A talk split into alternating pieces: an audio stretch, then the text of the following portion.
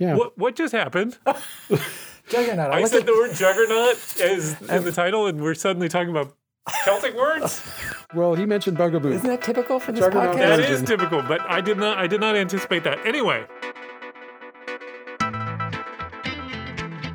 Welcome once again to Free Associations from the Boston University School of Public Health, the Public Health and Medical Journal Club podcast for anyone who is as confused by the latest health study as I am by when there will be new seasons of all of the television shows that I love. Did you guys, like me, binge watch absolutely everything during the pandemic, and now there's nothing to watch? All Creatures Great and Small, Season 2.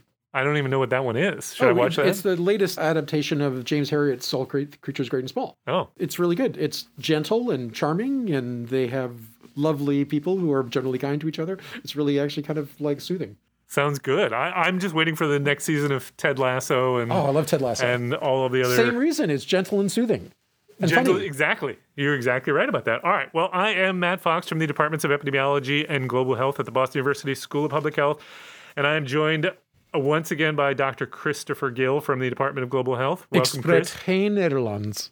Same to you. Gesundheit. Means I don't speak Dutch. I am.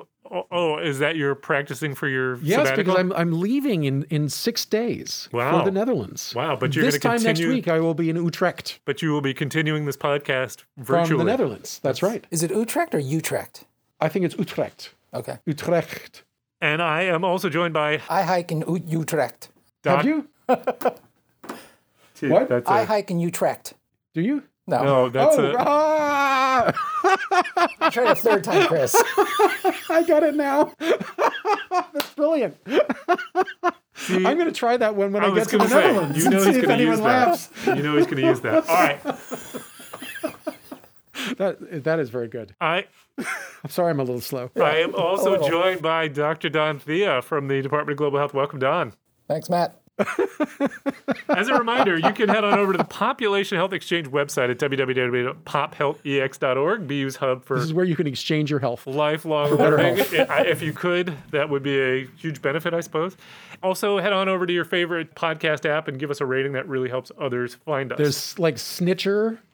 Snitcher. That's what it's called. Yeah, you find the snitches. Or the sneeches. The Starbelly sneeches. All right, so now onto the show. So today in our first segment, which is our journal club, we are going to look at a study that got a ton of attention. Tons. Study on Epstein-Barr virus and multiple sclerosis. Then in the second part of the podcast, which is our deep dive, we'll talk about the Kennedy who built a COVID-19 misinformation juggernaut. Yay. That is the title of an article that we're going to be talking about. And then in our third segment, which is our amazing and amusing, we'll talk about the things that make us laugh out loud or... just fascinated us. So, segment one. So we're going to talk about, as I said, an article that's getting a ton of attention, I think for good reason, on this relationship between Epstein-Barr virus, which we will come back to. So it was published in Science, and it was titled, Analysis Reveals High Prevalence of Epstein-Barr Virus Associated with Multiple Sclerosis, by first author, Dr. I'm going to try to pronounce this. Bjornevik from the Department of Nutrition at Harvard T.H. Chan School of Public Health, right down the road from us here in Boston, Massachusetts. So some headlines. So this got a ton of headlines. So I'm going to read you some. Multiple sclerosis and commonly found Epstein-Barr virus likely to be linked, major study says. That was from the Washington Post. The Hill says new evidence suggests Epstein-Barr virus triggers multiple sclerosis. MSN says... warning over, quote, kissing virus that could cause debilitating condition.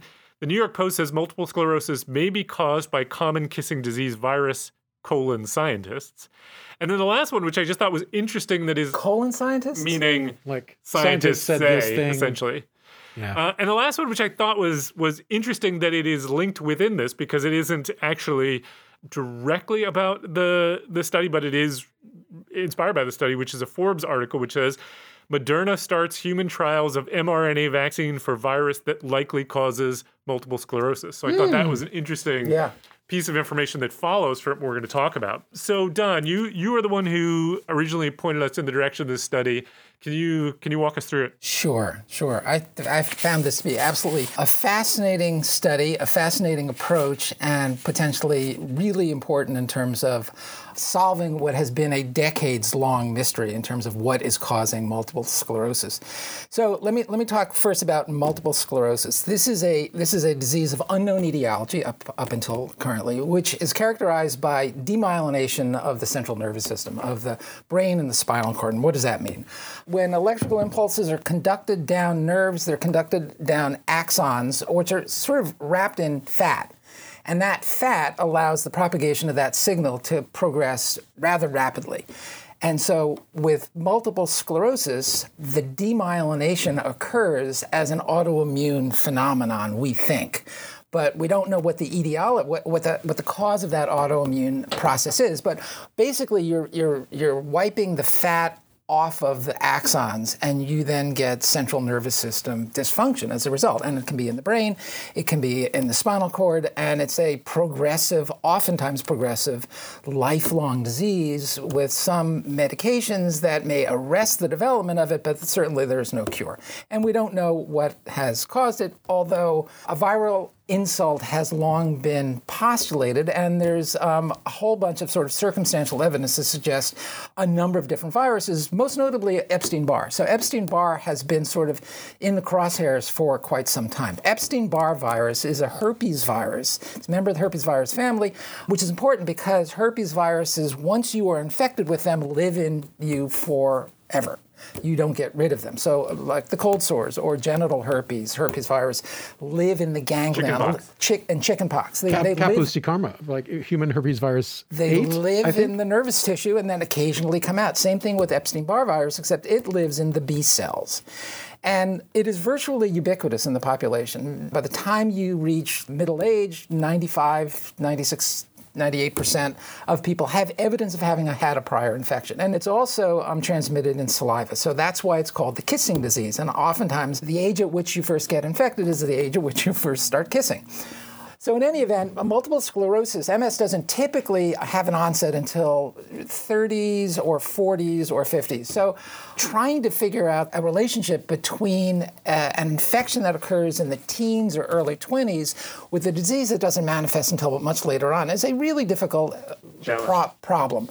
And so these researchers decided that they would look at what's considered to be an experiment of nature, in that they wanted to look at a population of people for which there are a sufficient number of samples so that they can pick out these very rare events, which is the development of multiple sclerosis, in the sea of very common events, which is Epstein-Barr virus. Yep. So they went to the serum repository of the United States Department of Defense, wherein they have banked samples, blood samples, from all of the recruits, essentially, that have gone into the Army. I think it's 62 million samples in this repository. Whenever anybody serves in the military in the United States, typically it starts when people start when they're 18 or in their early 20s. They're screened for HIV, so there's a blood sample taken, and that is banked. And then every 2 years, they get additional blood taken. And there are some people that remain in the military for really quite a long period of time.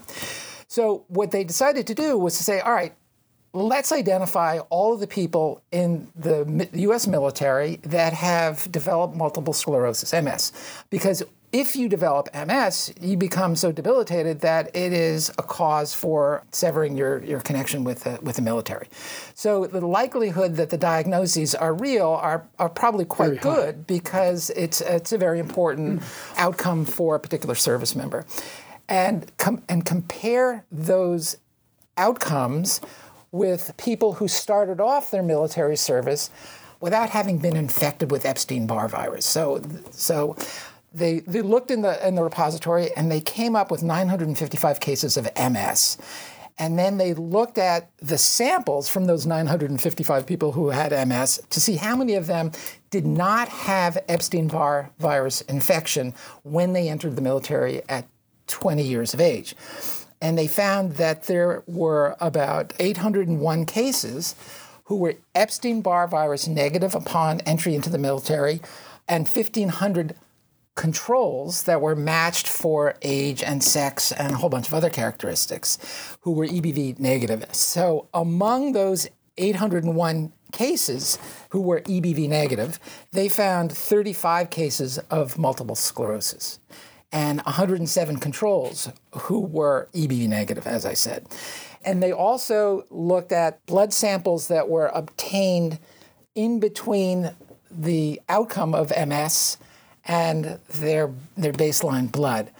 And when they looked at, of those 35 who developed MS, all but one of them had evidence of an intercurrent Epstein-Barr virus infection, whereas amongst the 107 controls who were EBV negative upon entering the service, only about 53% of them actually converted to EBV.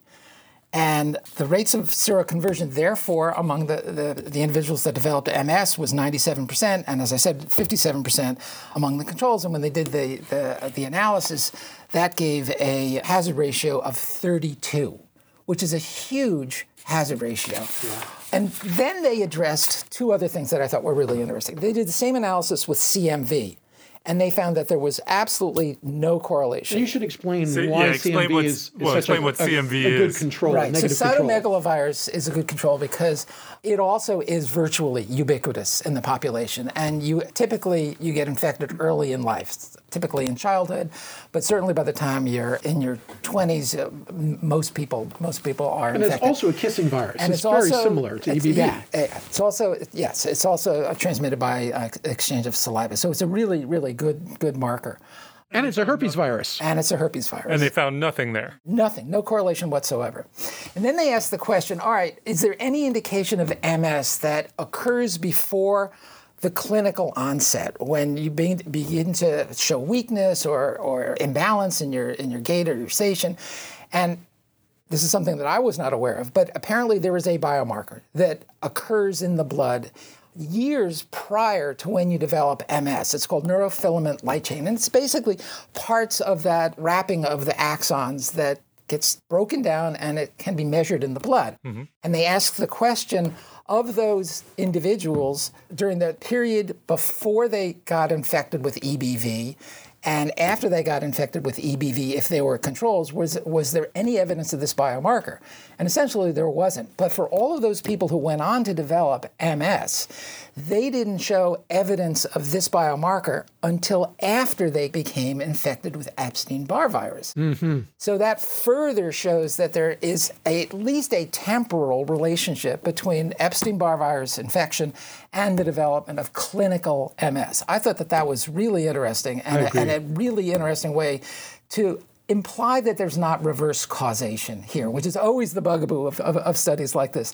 Then the last thing that they did was they employed a test called the VirScan, which I was also unfamiliar with, but apparently what they have done is they have created a bank of peptides that correlates with certain segments of the genome of 200 viruses known to infect humans. And they scanned the blood on these individuals to look to see whether any of these viruses correlated with the outcome, in addition to Epstein-Barr. And in this assay, whether it was adenovirus or metapneumovirus or influenza virus, out of 200, the only one that highly correlated with this outcome in this assay was Epstein-Barr virus. Yeah. So, I mean, it really was a very elegant way of looking at this problem from a number of different ways, and a really unique approach to a data set. Yeah. Yeah, it's really interesting study. I think there's so much to talk about here, but I'll just say up front, I think this is really tremendous work, even though I have some questions about certain things, but I buy this, and I'm really impressed with what they've done. Chris, what's your thoughts? Same. No, I thought it was terrific science. I love the word elegant. I think this is like truly our highest elegant praise. This is a brilliant bit of analysis. So well done, team over at Harvard T.H. Chan and other places. So I had nothing beyond what Don had described. I thought your summary of this was really spot on, Don. I wanted to draw an interesting parallel because this natural experiments was facilitated through this sort of the systematic systematic fact of the U.S. military. And I just wanted to draw a historical parallel between how this played out and the evolution of our understanding of the mechanisms of bacterial meningitis and the immune protections against bacterial meningitis. So, you know, bacterial meningitis is very rare. It's caused by this organism called Neisseria meningitidis. It's a very, very rare infection, like 0.5 cases per 100,000 infants per year. And if you get out of infancy, it's even more unusual. So it's like impossible to do a randomized controlled trial of this. And so you need a surrogate marker in vaccine development in order to license this vaccine. And that came about in 1969 because of something that was systematically going on in the U.S. population in 1969, which we all remember because we didn't want to go there, which was the Vietnam War. Okay. Right. And so people were being drafted in these cohorts of 10, 20, 30,000 young men brought in all around the country and put into barracks. And pretty much like, you know, with metronomic regularity, there would be outbreaks of bacterial meningitis in the boot camps. And so this scientist, Erwin Goldschneider, made this observation that there appears at a population level to be an inverse relationship between the incidence of bacterial meningitis by age and the presence or absence of this particular kind of antibody called bactericidal antibodies that are specific to different groups of meningitis. And so based on that hypothesis, he tested this in the military recruits in exactly the same way that they did here, which is everybody came in, they rolled up their sleeve, they gave a tube of blood, and they were able then to follow them because they knew proof positive where these guys were going to be for the next 8 weeks because they couldn't leave, right? And so they just waited to see who got meningitis and then went back and pulled the tubes out of the freezer. And, you know, like with almost no exception, none of these guys had bactericidal antibodies.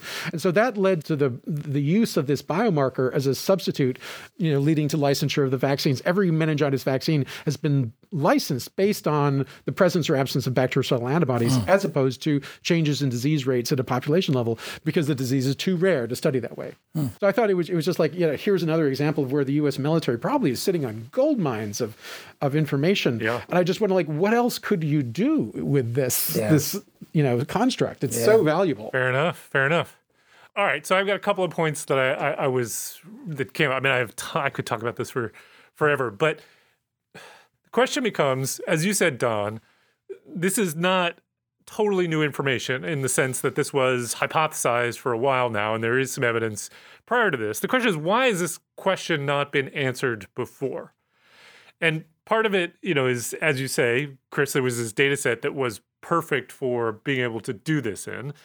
But I think the other reason is the near ubiquity of exposure to this particular virus. That something like 95% of us have it by the time we get out of our 20s. And that makes it really difficult to establish effects. So there are several famous examples of, you know, diseases that are 100% caused by a gene-environment interaction. I think in chickens there's something called yellow shank, which is a condition that is caused by a genetic factor. You have to have the gene in order to develop it, but then you need the trigger. You get it from also then consuming yellow corn feed. I think I probably have the specifics wrong. Mm. If you take a population in which every chicken has the gene, you can manipulate you can see the effects of the corn because chickens who consume the corn will develop the outcome and chickens who don't won't. But you cannot look at the effects of the gene because everybody has the gene. Mm-hmm. If you go to a population where the gene is varied, some have it and some don't, but you give every chicken the yellow corn, you're going to see the effects of the corn and not the gene. So there has to be something else going on because pretty much everybody gets Epstein-Barr virus. Most people do not develop MS. And so there's got to be other factors that are going on. And you could study those other factors if you had any idea of what they might be. And you could do that study, you know, fairly easily. But you can't do the study of Epstein-Barr compared to no Epstein-Barr very easily because it's very hard to find people who are not exposed to Epstein-Barr or who never become infected with Epstein-Barr. Right. And here they kind of point to that argument here by noting that there's an, you know, the current strongest known risk factor for MS is to be homozygote for the HLA-DR15 allele, which is a cell surface marker that sort of we use for like matching on organ transplants, for example. And so this particular genotype Plus, the Epstein-Barr virus seems to be maybe playing a little bit of the same role as the chicken gene and the feed exposure. There's an ubiquitous exposure, but there are certain high-risk individuals who will react differently to this exposure. And it also appears that there's some delay, because when you look at the time course in this study, the time from exposure approximately, because they, you know, they're looking every 2 years. And so it's, you know, the teeth of the comb are pretty far apart. Nonetheless, it appears that there's a very delayed onset of MS relative to the exposure to EBV of, you know, years. And in our last podcast, we talked about like the difficulty in associating cervical cancer vaccines with cervical cancer outcomes is challenging because there's a delay of 10 years mm-hmm. or longer. Mm-hmm. And so it's a little bit the same thing, that this is another challenge to showing cause and effect, is that it's not like you get EBV and next week you get multiple sclerosis. Then it would be obvious. But here you got to wait 5 years and track them out. And it's so hard to do that. Very hard to do that. So that gets to a second point, which is, so you said the odds ratio or the hazard ratio was somewhere like 32, right? Big. If Epstein-Barr virus is a necessary condition, in other words, you can't develop MS without Epstein-Barr, if that were the case, and I'm not saying that is the case, then in theory, it should be, you know, an infinite hazard ratio, right? There should be nobody who gets MS if they don't have Epstein-Barr, and some percentage of people who get Epstein-Barr will also develop MS. And so the ratio is going to be much larger than 32. I mean, it's going to be, you have nothing to compare it to because there should be no cases, mm-hmm. right? So it seems to me a couple of things are going on. One is that we're just got some measurement error, some misinformation, and people are just not perfectly classified either with respect to, most likely with respect to Epstein-Barr. Well, MS also. But possibly also with respect to MS. It's a clinical diagnosis. There's no real good surefire laboratory test for MS. Exactly. So could be that there is some misclassification of one of those two key variables. Or this is not the only cause. Right. That there could be other. Oh yeah, I think that's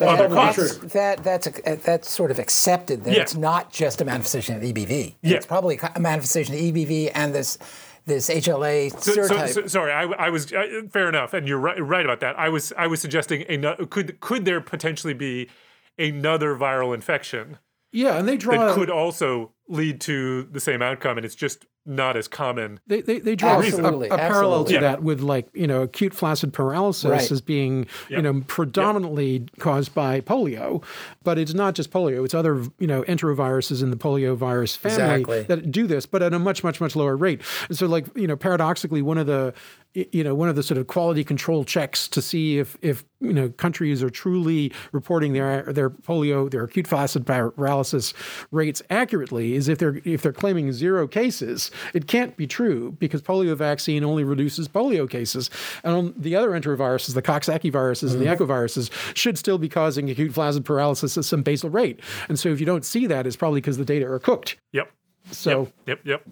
It was interesting because in the supplementary materials, they give a timeline of all 35 cases, when the antecedent blood was drawn, when it became positive from that negative baseline, and in that one case that did not become positive. This is the one out of 35, right? The one out of 35 that was not EBV positive. The last sample was taken, according to this timeline, almost immediately before the MS was diagnosed in this individual, and they didn't say whether that person had evidence of this light chain, this biomarker, or not, but it could that could easily be a misdiagnosis of MS in that instance because there was virtually no time between a negative EBV test and the onset of the clinical disease. Yep.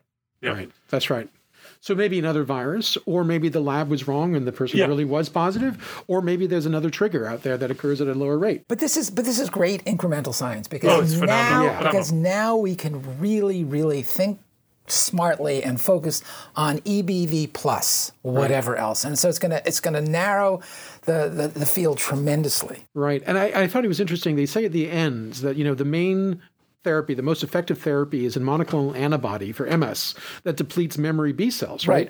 But memory B cells are important. Right. You don't want to deplete them if you don't have to, because they protect you from dying of other stuff like COVID, for example. But it's interesting because that's the reservoir for EBV. But that's where the reservoir is for EBV. So it totally makes sense that this would work against EBV. Yeah. But it also says, well, like if it's EBV, then maybe we should be treating EBV rather than the T cells that are infected with EBV.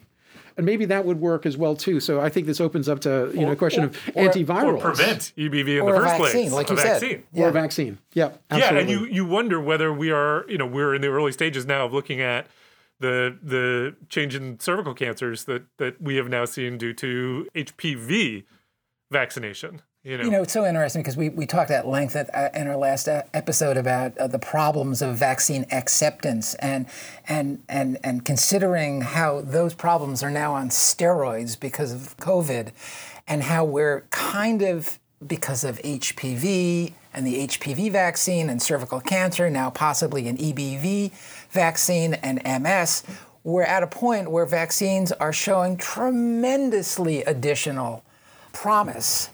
But we are also at the same time we're fostering all this hesitancy and working against ourselves, and it's deeply disturbing. It is deeply disturbing. So let's segue and then into segment two, because that is what segment two is about.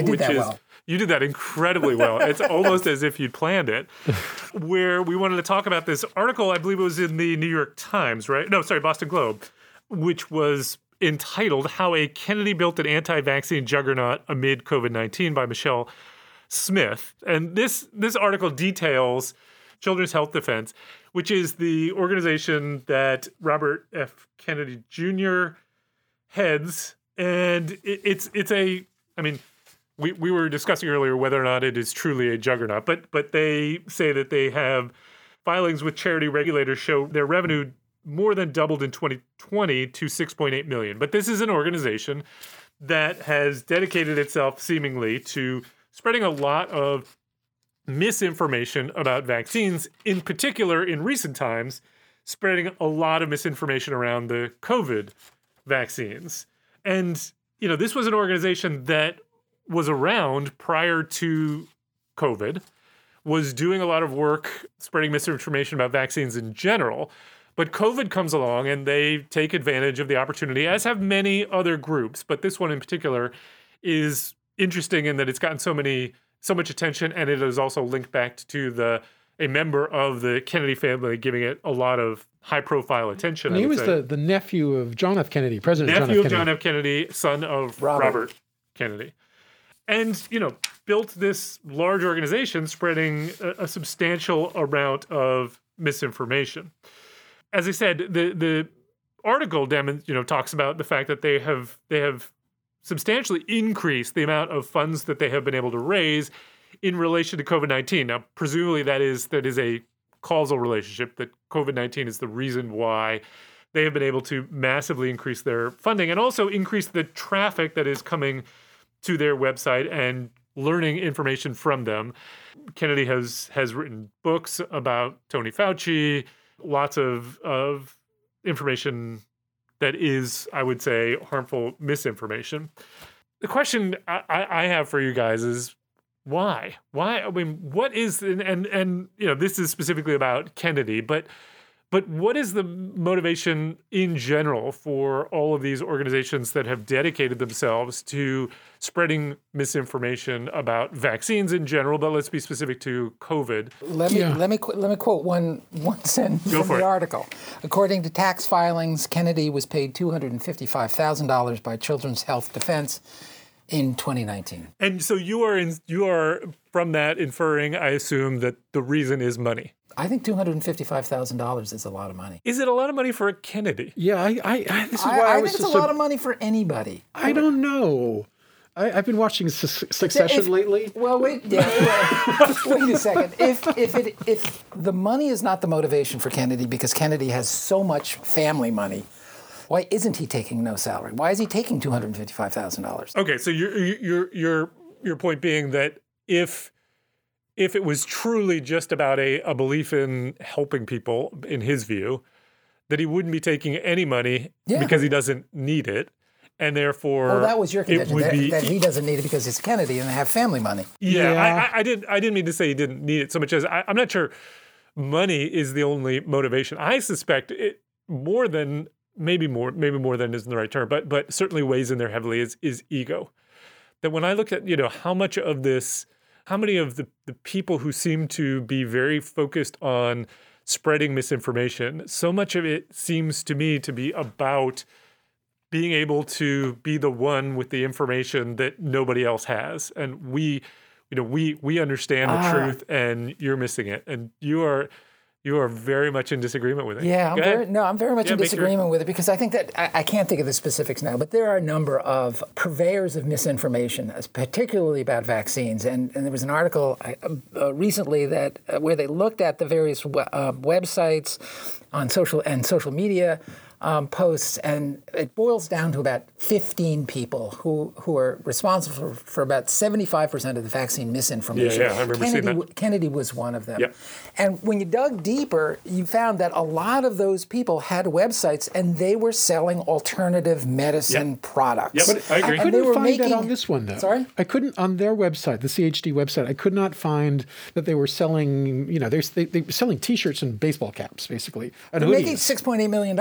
Well, I know, but they're getting it from fundraising. But those are donations. I don't think, we talked in the break between the two segments. We talked about Alex Jones and InfoWars. Yeah. Right. And he was pulling in like a lot of money on the supplements. So maybe you didn't happen to find the particular place where maybe it's somewhere else. Maybe it's somewhere else. But I think with respect to these other sources of misinformation, there is a clear correlation with there being purveyors of alternative herbal medicines and various other things. So I think profit motive is absolutely deeply at play here. Chris, what about you? I was, I started with that assumption too, and that's what I was looking for when I was searching their website last night to try to understand how the website, would generate profit.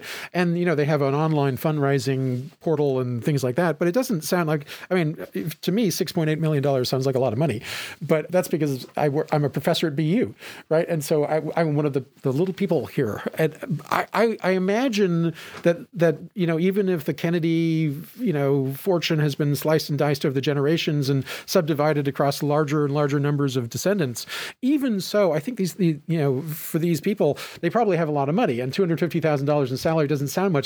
And yet, if you had the option of taking $250,000 and not taking $250,000, take it. Even if you were a multimillionaire, I think you would probably still say, I would take it. Thank you. Right. But I agree that it feels like there's something else here, and it's either a cynical profit motive like Alex Jones, or he's a true believer.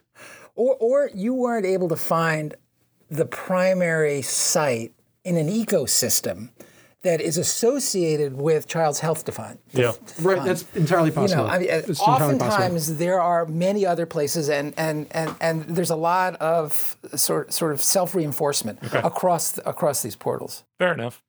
All right. So my second question is, what's going to happen to vaccination when COVID goes away? Because it seems to me that what COVID has done is it has laid the foundations for these groups to get a huge audience that doesn't go away once COVID goes away. And, vaccines are incredibly important, and vaccine hesitancy was growing before the pandemic. What's going to happen to childhood vaccination rates when this is all over? So it's a very interesting question. And I was thinking about this actually in the review of the paper we did for the last episode, which was looking at the VAERS reports, where there was this sort of spike in parent-driven adverse events reporting, which were mainly around autism spectrum-like syndromes. Yep. And there was we couldn't infer cause and effect in that analysis. It was just too distant between the stimulus and the response, and yet I think we came away thinking that there was plausibly a relationship. Yep. At any rate, the rise in parent-driven adverse events reporting in that paper was very brief. Yep. It was only a year or so, and then went back down to baseline. So the part of me thinks that perhaps after all the hysteria and the hyper-focus, the unprecedented focus on vaccines driven by the COVID epidemic, eventually COVID will go away, or at least it'll become something that we don't obsess about it, all day long. And then I kind of part of me hopes that people will just kind of relax a little bit, and the intensity around the vaccine debate will start to shift. But Hope, I can see fingers going up. Yeah. Hope, here. Yes. I know. Yes. Hope is not a plan. But I disagree. I disagree. I think this is permanent. I think there's incalculable damage being done, especially with respect to vaccine mandates. Vaccine mandates is such a lightning rod at this point, with respect to parents and also with respect to schools. Never before, really, to any great degree, the mandate that your child needs to be up to date on their vaccinations in order to be able to go to public school has been a problem. And I think going forward, it is going to be a problem for years to come. And I think it's going to be so conflated with this political tribalism that it's, like critical race theory, which is not being taught in any of these schools, has become a really organizing influence is our destiny for decades. Yeah, I'm with Don on this. I mean, Chris, I do think you're right in that it's gonna die down a bit. It's certainly not going to be as pronounced as what you're seeing with the movements against vaccine mandates for COVID. But I think there is extremely likely to be a knock-on effect from what's happening now to childhood vaccination rates going forward, simply because people have become so much more, have gotten used to the idea of pushing back against a vaccine mandate. Mm-hmm. And it's not going to be, people aren't going to feel as strongly about it as they feel about the COVID vaccines, because those are, in their view, experimental and brand new. But the idea that vaccines, cause great damage, which is the message that these folks are selling, and many people are buying, mm-hmm. is I don't think you can just walk away from that and not feel the repercussions. I predict that the amount of homeschooling is going to start increasing tremendously. Certainly could. And I think sort of non-vaccine mandate charter schools are also going to start increasing. Well, people organize themselves around charter schools that are based on not having to get vaccinated. Charter schools are public schools, right? Well, they're special schools organized around specific principles using public funds. Yeah, I don't know. I that's unclear to me, but I would imagine private schools certainly. Yeah. Oy, well, it causes me great concern for the future, because I think there is a lot of damage being done. Mm. All right, let's move on to our last segment, which is our amazing and amusing. Don, you wanna go first this time? Yeah, let me go first. Because I can't find mine. I'm digging around while I'm stalling.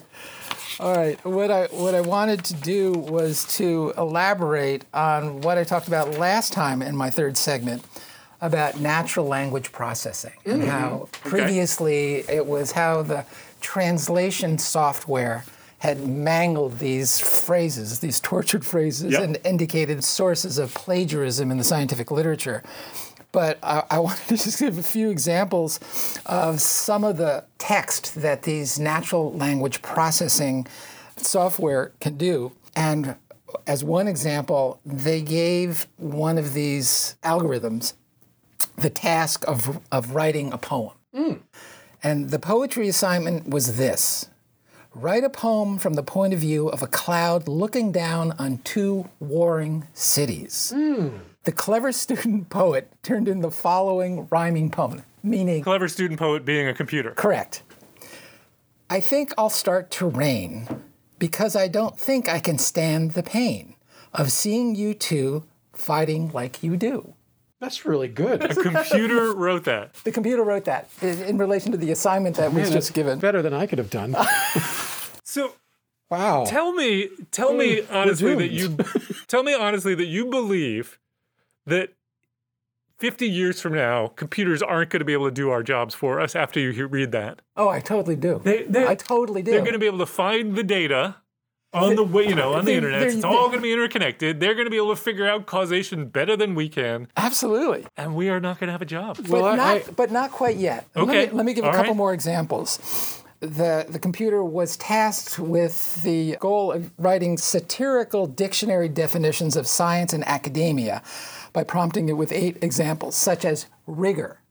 And the computer came up with something for scientists to aspire to, a state of mind that would not be required if scientists could be trusted to do their job. Oh, dear. That doesn't sound very good for us. That's what it learned. The literature a name given to other people's published papers referred to by scientists without actually reading them. Oh, dear. Got us banged to rights on that one. Totally did. Scientist, noun, a person who has a laboratory, access to large sums of money, graduate students, or all three. Whoa. Wow. Do we have access to large sums of money? Yeah. Apparently. No, but graduate students. We have graduate students. Scientist, a field based on science devoted to completing works for which there will not be enough time in a single lifetime. Oh. Two more. Track record. When scientists use this term, they refer to the research done by someone else, usually a student, in order to avoid having to do research. That sounds about right. Oh, dear. And then the last one is faculty. Used, oh, boy. I'm worried about that. Used loosely by scientists to mean any group of people with advanced degrees, typically used when you have done something stupid and want to inform others that it wasn't you who did it, but rather faculty did it. Those other crazies. The faculty did it. People over there who put their titles after their names. Oh, that's got it. Oh, isn't that amazing? That is incredible. I'm worried about the future. I'm really worried about the future. Or maybe I should be happy about it. I don't know, but. I don't think we have jobs in the future. And apparently they're like doing legal research. They're going through legal opinions and they're writing briefs. It's scary. It's really scary. Wow. Well, I don't have any marketable skills anymore, so I'm just waiting to be sunset. Yep.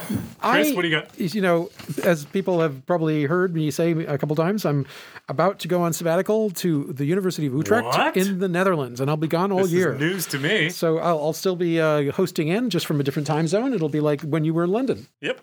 Anyway, I thought it would be helpful. So you're going to give us the history of Utrecht? No, I just found this website which gives 38 fun facts about Utrecht. Fun facts about Utrecht. And the truth is that I found that like 80% of these were not that fun. Okay, good. So I'm not going to read them all. To us. But a couple of them I thought were interesting, which was that there was the only Dutch pope was from Utrecht. I didn't know there was a Dutch pope. I didn't know there was. Which one? It was Pope Adrianus the Sixth, who was pope from 1522 until 1523. Okay, I have to admit I don't keep good track. He didn't have much impact, we will assume. There's a tower in Utrecht, which is the highest church tower in the Netherlands, which is the Dom Tower, and it is 49 meters tall and it has 14 clocks. That's a lot of clocks.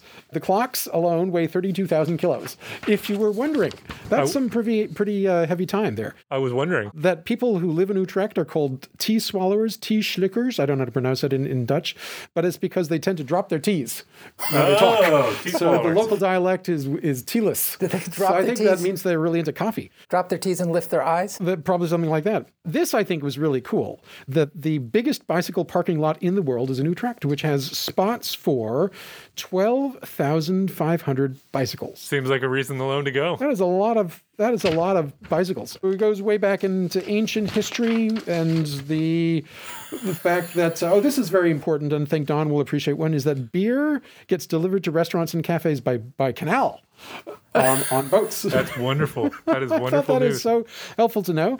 It is an old city and it got its name from a Roman fortress. In Roman times, there was this fortress located at the current site of Utrecht. This fortress was called Traiectum. I can't pronounce it right because it's location at the Rhine River. And Traiectum is translated into Dutch as Trecht. Traiectum, Trecht. And the U comes from Ut in Dutch, which means downriver. So it's the downriver fort, Utrecht. Who knew? Well, there you go. So I certainly did not know. Fertile ground for the next Jeopardy. You know, Chris, some people think that your amazing amusements are kind of just random. They are. But I think they are whatever you happen to be looking at on your computer before you came over here. And I think at some point you were just going to read us your grocery list. That's what I think is going to happen. All right. Well, mine is a short one. And if you're wondering, it's not because I can only find the abstract and left the paper in my office. That is not the reason. I'm keeping it short intentionally. Are there other reasons? No. So this, I don't know if you guys came across this paper in Travel Medicine and Infectious Diseases. No. It was entitled No Time to Die, an in-depth analysis of James Bond's exposure to infectious agents. One of my students presented this in class. This is brilliant. So these folks went through all of the James Bond movies 3,113 minutes of evening hours per author, three authors, watching all of these movies and going through and categorizing all of the different potential infectious disease exposures that James Bond would have had. You know, things, obviously, there's the sexually transmitted ones. Then there's like, you know, the not washing your hands kind of thing. Because after you kill someone with your bare hands, you should wash your hands. Exposure to blood and all of those things. To me, the interesting part is not the specifics of what they found. They did, of course, in their analysis find that there were a lot of different potential exposures that one could have while, you know, traveling internationally and conducting James Bond-type escapades. To me, the more interesting part is just that somebody commits that much time to something, to get your paper into the Travel Medicine and Infectious Diseases Journal, or in our case, to get something into the BMJ Christmas edition. Right. I admire people who commit to something that sounds like a funny idea or a good idea, and then are willing to commit thousands of hours to actually going through and watching all of the James Bond movies and writing this down. I just, Like doing a series of experiments and comparing Marmite to Vegemite? Correct. The Chris Buell Marmite Vegemite. But that did not, I presumably that did not take you. Yeah, I was going to say, that did not take you thousands of hours. No. Like, this is...